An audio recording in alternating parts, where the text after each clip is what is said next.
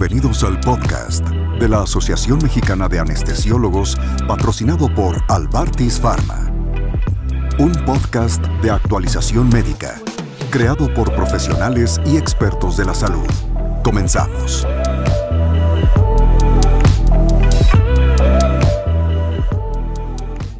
Hola, ¿cómo están?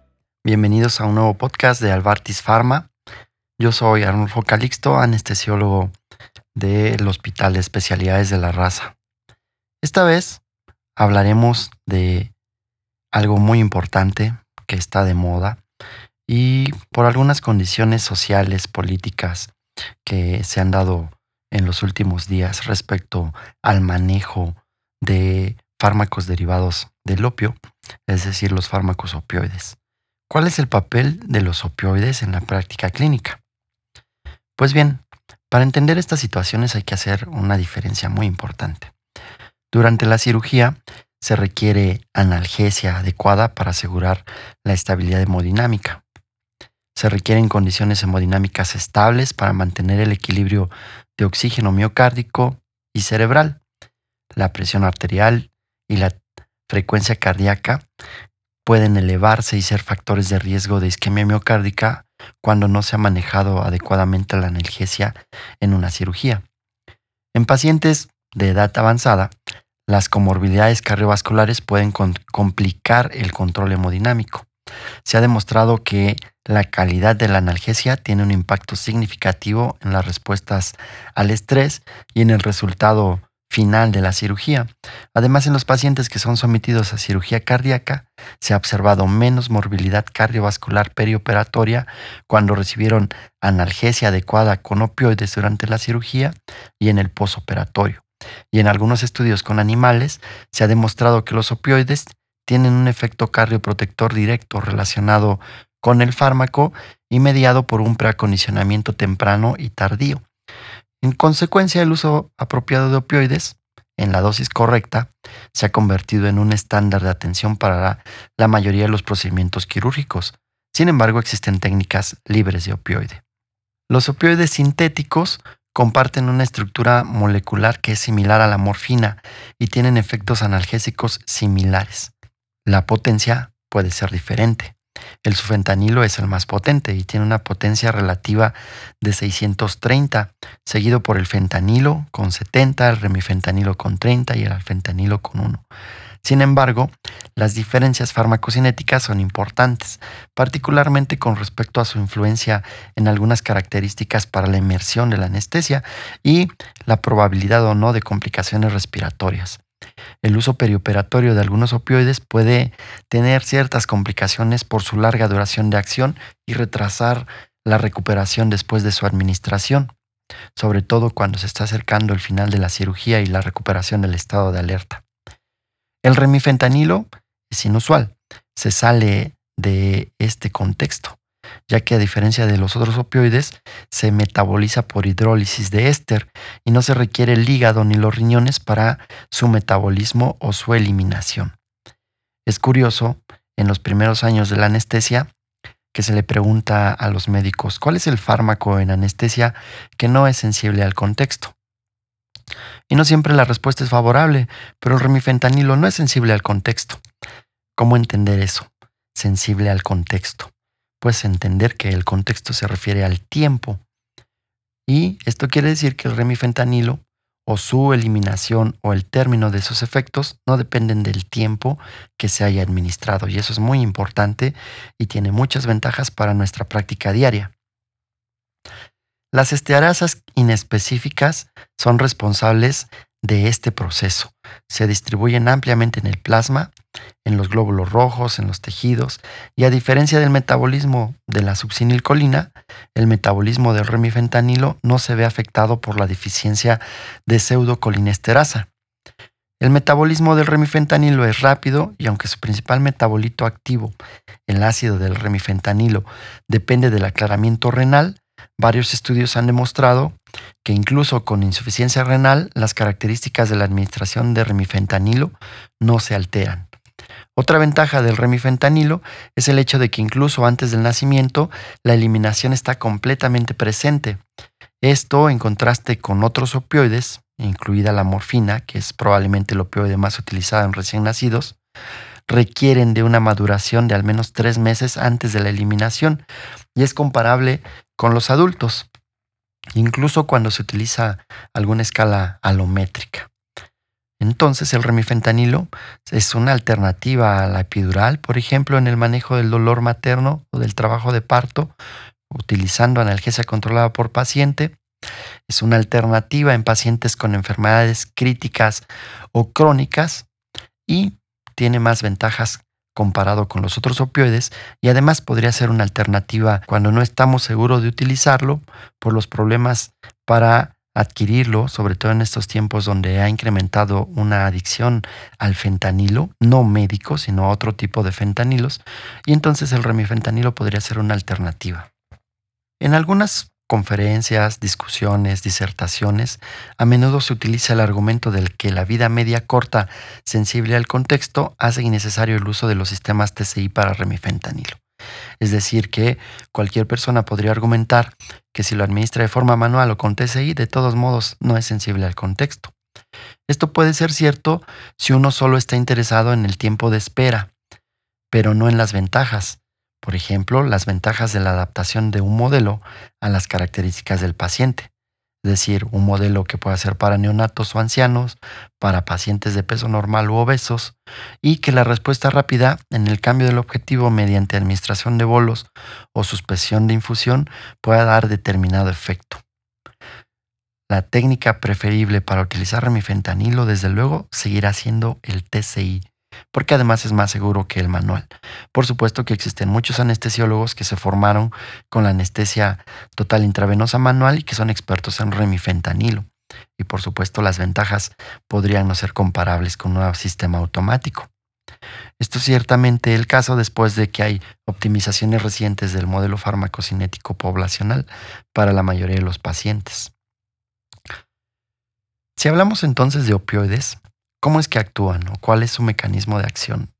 Porque es necesario entenderlo. Actualmente se han identificado en promedio cuatro receptores de morfina, que son donde se han visto la mayoría de los efectos en todo el sistema nervioso central, con predominio en la médula espinal.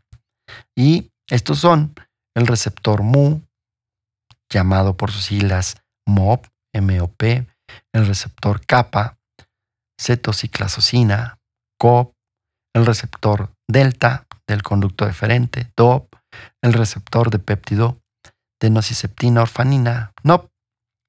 Todos estos receptores son acoplados a proteínas G transmembrana que actúan sobre los canales de calcio y potasio en la membrana celular a través de un mensajero secundario, la proteína G. Los receptores acoplados a proteína G, como los de los opioides, no tienen un vínculo directo con las proteínas efectoras. En cambio, el mensaje se transmite a través de una proteína G. Tanto los receptores opioides clásicos como el receptor opioide no, no clásico se acoplan a proteínas G inhibidoras. La activación de los receptores opioides, por ejemplo MOP con morfina, conduce al cierre de los canales de calcio sensibles al voltaje. La estimulación de salida de potasio que conduce a hiperpolarización y la reducción de la producción de monofosfato de adenosina cíclico, AMP cíclico, a través de la inhibición de la adenilato ciclasa. En general, esto dará como resultado la transmisión de impulsos nerviosos junto con la inhibición de la liberación de neurotransmisores. Y este es el mecanismo por el cual este sistema de analgesia se activa. La analgesia asociada con los opioides en uso clínico está mediada predominantemente a través del receptor MOP. Su acción es inhibir los impulsos nerviosos y la liberación de neurotransmisores porque cierra los canales de calcio sensibles al voltaje. Esto estimulará la salida de potasio para causar hiperpolarización en la membrana celular y reducirá la producción de AMP cíclico al inhibir la adenilato ciclasa. Esta es una pregunta generalmente escrita en los exámenes de certificación o profesionales. La evidencia reciente ha demostrado que en concentraciones nanomoleculares muy bajas, los opioides también pueden causar excitación en estos receptores, La inhibición ocurriría en concentraciones micromolares. En algunos estudios clínicos experimentales, la administración conjunta de un antagonista mejoró la eficacia de los agonistas opioides y el uso perioperatorio de dosis ultra bajas de naloxona o nalmefeno redujo el consumo de morfina y la incidencia de efectos secundarios relacionados con los opioides. El receptor NOP también puede ser importante clínicamente, además de MOP. Si bien se ha demostrado que los antagonistas del receptor NOP causan analgesia en animales, en humanos el antagonismo en el receptor NOP podría atenuar la tolerancia que se observa al efecto de los opioides clásicos. Y bien, ¿qué debemos saber, además del mecanismo de acción de los opioides? ¿Qué sucede cuando nosotros lo administramos o cuando utilizamos modelos TCI o aparatos TCI para su administración? Primero, al elegir un opioide para TCI, es importante tener en cuenta las diferencias farmacocinéticas entre los distintos fármacos. El tiempo hasta el efecto analgésico máximo después de la administración en bolo, es decir, el tiempo hasta el efecto máximo, tiempo de efecto pico, es de aproximadamente 1.5 minutos para remifentanilo y alfentanilo, de 3.5 minutos para fentanilo y 5.4 minutos para el sufentanilo. Debido a que el tiempo para alcanzar el efecto máximo del propofol es de aproximadamente dos minutos, es necesario entonces iniciar la dosificación con su fentanilo, por ejemplo, dos minutos antes que el propofol para que ambos alcancen su efecto máximo juntos. De manera similar, la tasa de eliminación de los opioides es diferente y depende de la duración de la administración, es decir, la vida media sensible al contexto. Por ejemplo, si se infunde al fentanilo durante 100 minutos, su concentración en el lugar del efecto tardaría aproximadamente 45 minutos en disminuir en un 50% y después de una infusión de 200 minutos, esta vida media sería, sería aproximadamente de 60 minutos. En comparación, incluso tiempos después de infusión relativamente cortos, el fentanilo tendría una vida media sensible al contexto mucho más larga. La importancia de la vida media sensible al contexto se destacaría entre comparar su fentanilo y al fentanilo. Aunque tienen una vida media plasmática más larga que el alfentanilo, cuando se infunde durante un máximo de 600 minutos, 600 minutos aproximadamente, la vida media sensible al contexto del sulfentanilo es más corta que la del alfentanilo. Si bien el efecto clínico depende de la concentración inicial que se administre, si el alfentanilo y el sufentanilo se administraran en dosis clínicamente equivalentes, entonces el sufentanilo sería una opción más apropiada para cirugías que duren menos de 10 horas. Es importante darse cuenta de que no es solo la farmacocinética la que determina la utilidad de un opioide, ya sea para TCI o infusión manual, pero que es necesario entender los conceptos de la farmacocinética. Entonces, la inclinación de la curva de respuesta a la dosis determina la cantidad que debe cambiar una concentración para obtener el efecto deseado. ¿Cómo podríamos entender esto? Por ejemplo, si la concentración de fentanilo solo tiene que cambiar un 10% de la analgesia intraoperatoria adecuada a la respiración espontánea, incluso el fentanilo se considera rápido con un perfil preferible para el control del dolor posoperatorio. Esto nuevamente depende de la interacción con otras drogas como el propofol para poder titular estos, estas dosis de acuerdo al efecto que se quiere o se está midiendo. El remifentanilo se diferencia de los otros opioides en que su vida media es corta, incluso en infusiones prolongadas. El estado estacionario, es decir, las concentraciones iguales en todos los compartimentos, se consiguen en minutos. Aquí tenemos una definición sumamente importante. El estado estacionario. ¿Qué significa? Significa que las concentraciones iguales en todos los compartimentos se consiguen en determinado tiempo. Si estamos hablando del remifentanilo, las concentraciones iguales en todos los compartimentos se consiguen en minutos. Cuando un fármaco está en estado estacionario, la vida media sensible al contexto ya no cambiará. Esto también es cierto para el fentanilo, pero el fentanilo alcanzará el estado estacionario después de horas en lugar de minutos, como el remifentanilo. Por lo tanto, independientemente del tiempo de infusión, el efecto clínico del remifentanilo desaparecerá a los pocos minutos de detener la infusión y esto debido a la rápida eliminación. Es importante recordar proporcionar suficiente analgesia posoperatoria para mantener el alivio del dolor una vez que se interrumpe la infusión, comenzando con fármacos como el paracetamol, los AINES e incluyendo algunas estrategias analgésicas multimodales, porque en cuanto el remifentanilo se detiene, los efectos también se pierden. Una segunda consideración importante con respecto al remifentanilo es que, a pesar de la ausencia de apnea cuando se administra solo, la sinergia con propofol resultará en apnea cuando los dos fármacos se infunden juntos y por lo tanto el paciente requerirá ventilación cuando estos dos fármacos se combinan durante la anestesia o procedimientos que se realizan bajo sedación. ¿Cómo es el uso de opioides en TCI? Pues los opioides pueden infundirse utilizando sistemas nuevos de TCI, que en comparación con la administración manual, el uso de TCI para administrar, por ejemplo, remifentanilo durante la cirugía, pues tendrá numerosas ventajas, porque la computadora calcula la dosificación del bolo inicial en función de la edad, el sexo, el peso la altura del paciente, y esto limita la concentración sanguínea inicial a un rango predecible y reduce entonces la posibilidad de efectos secundarios relacionados con la sobredosis y además acorta el tiempo desde la inducción hasta la intubación. No se puede lograr esto con la administración manual porque no se puede predecir lo que está sucediendo al 100%. Entonces, hay en el TCI cambios automáticos en la tasa de infusión que permiten un control mucho más estricto cuando se mantiene una concentración en el sitio de efecto y el efecto clínico, que es posible lograrse con un ajuste manual, es más predecible. En pacientes sometidos a cirugía vascular, por ejemplo, el remifentanilo administrado con TCI redujo la incidencia de episodios hipotensivos durante la inducción, se asoció con menos episodios de taquicardia o, hipertensión y redujo el requerimiento de betabloqueantes durante la recuperación. Es decir, que existen escenarios de pacientes críticos quirúrgicos donde el remifentanilo podría dar estas ventajas. Además, los pacientes tratados con TCI utilizan un 50% menos de remifentanilo en comparación con aquellos en los que se administra de manera manual. Cuando se usa su fentanilo en TCI, debido a que tiene una vida media larga, la infusión debe detenerse aproximadamente 30 minutos antes del final de la cirugía.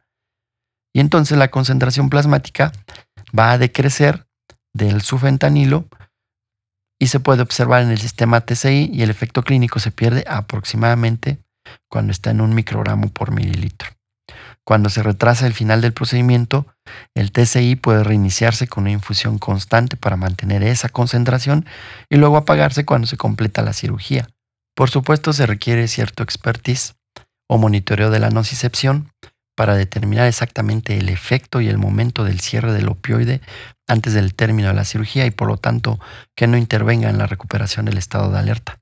También hay técnicas que mantienen al opioide constante aún para la emersión y la extubación, sin que esto represente una consecuencia importante en las unidades de cuidados posanestésicos y sin mayores ventajas para el paciente. Ahora, existen algunos fenómenos importantes respecto a los opioides. Uno de ellos es la tolerancia. La tolerancia aguda a los opioides se refiere a un aumento de la dosis requerida para producir un efecto analgésico se desarrolla rápidamente y este es un efecto de clase común para todos los opioides. Es importante porque a altas dosis intraoperatorias pueden inducir tolerancia posoperatoria al efecto analgésico, es decir, hay probabilidad de hiperalgesia. Esto se ha observado sobre todo cuando se utilizan altas dosis de remifentanilo. Los mecanismos exactos que subyacen a la tolerancia aguda no se comprenden aún completamente, pero probablemente sean diferentes a los mecanismos que subyacen a la tolerancia crónica. La tolerancia aguda se asocia con un síndrome de abstinencia clínico y puede ocurrir tan pronto como cuatro horas después de una sola dosis en bolo de fentanilo o morfina o una hora después de un solo bolo de alfentanilo. Existe alguna evidencia de que una dosis baja de ketamina podría ayudar a prevenir la tolerancia aguda a los opioides o la hiperalgesia. Además, la dexmedetomidina podría ayudar a prevenir también la hiperalgesia posoperatoria después de las infusiones de remifentanilo a dosis altas. Un escenario donde se utilizan estos fármacos, además de la anestesia, y que necesitamos mencionar, es la unidad de cuidados intensivos, debido a que los pacientes en la unidad de cuidados intensivos con frecuencia tienen patologías renales y hepáticas, y el metabolismo único del remifentanilo, que es independientemente de estos órganos, lo hace especialmente adecuado para la analgesia en este contexto de cuidados críticos. El TCI con remifentanilo perioperatorio se puede mantener después de la cirugía y continuar en la terapia intensiva a una dosis más baja junto con algún fármaco que mantenga la inconsciencia o la hipnosis.